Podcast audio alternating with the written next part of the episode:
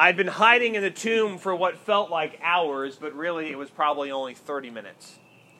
It was an Easter sunrise about 10 years ago.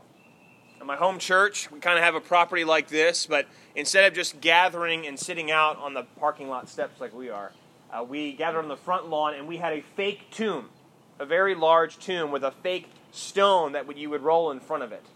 Uh, we had it out there every single year. We'd have Roman centurions guarding it on Friday and Saturday as everybody drove by. We tried to sort of live into the story, the reality of Easter. So I was hiding in the tomb on Easter Sunday morning because the pastor at the time, he and I had concocted this plan. We were going to have a little drama. You know, we wanted to excite people at 6 o'clock in the morning. So I was dressed like an angel. Like an angel. And I was hiding in the tomb, and there wasn't much space, so I was sort of crowded over in the corner, trying very hard to keep my wings straight and unbent.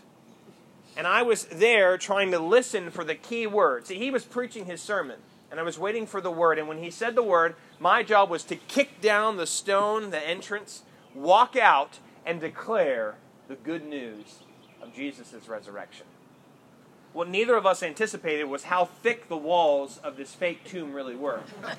and so I had my ear pressed up to the side, waiting to hear the word. And when I thought I heard it, I figured, okay, we're good. And I turned on the fog machine. See, we wanted it to be really theatrical, okay? So I turned the fog machine on. But again, this tomb was really, really small. And if you've ever been around a fog machine, they're designed for large open spaces, like concert venues. So they can sort of sweep out into the audience. This was inside of a like a closet. And so within a couple seconds, it was so filled with smoke that I couldn't see anything, and I had to start suppressing coughs. I didn't want anybody to know what happened, so I did what anyone would do. I held my breath. I took in one big breath, and that was a dumb idea because I took in all the smoke. And so I was sort of crouched in the corner, trying so hard not to breathe, dressed like an angel, and finally I couldn't hold it, and I sort of kicked open the tomb and I fell out and I rolled into the mud and I was coughing up a lung and I stood up and I looked out and there were probably about 50 or 60 people there and the pastor was standing off to the side and they all looked like this.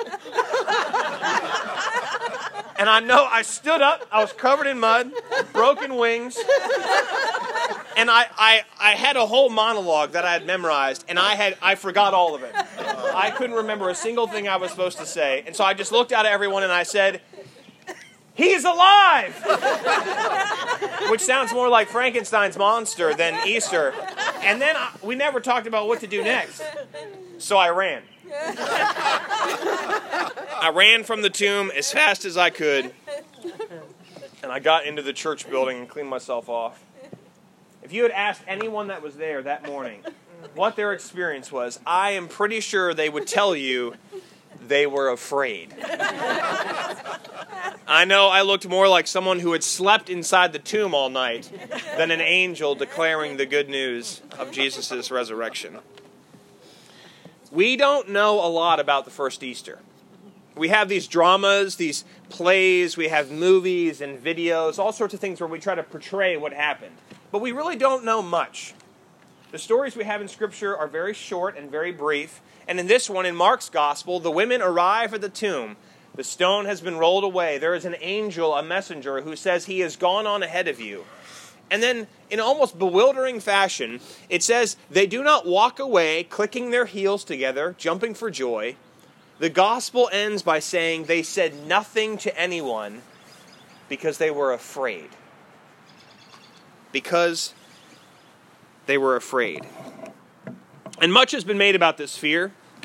You know, why in the world Mark would end his gospel saying that the women were afraid? Maybe he died while he was trying to write it down. That's the last word he got.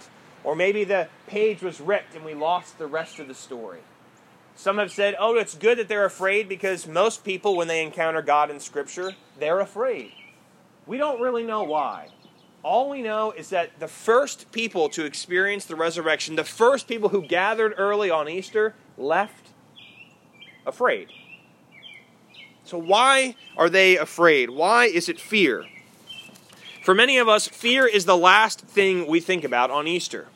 Instead, we think about egg hunts, and we think about giant bunnies, and getting back home so you can cook for all the people that are coming for supper this evening. Easter is joy. Even the hymns we sing Christ the Lord is risen today. Hallelujah. I mean, these are joyful things we do. If you look at any of the Easter hymns, they're all full of that kind of imagery the beginning of spring, birds chirping in the air. None of them are about being afraid. None of them.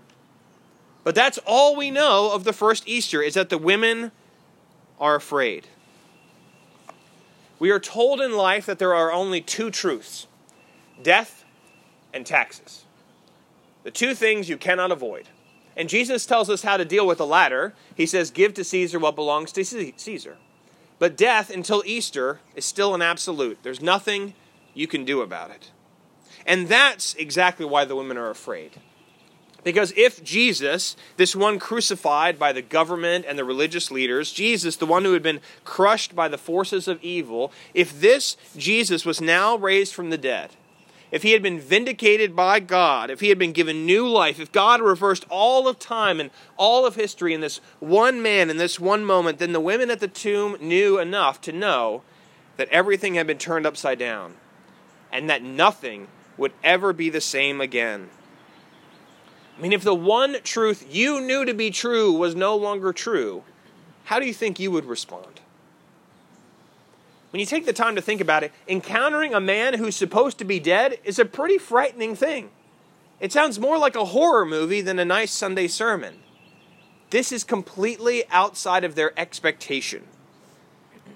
If Jesus was beaten and crucified, dead and buried alone, if that's the end of the story, then the world is right. Violence wins. Evil is powerful. All life ends in cemeteries. But if Jesus is raised, if the tomb is empty, if God has the final word, then there is reason for the women to run in fear. There's reason for all of us to be afraid.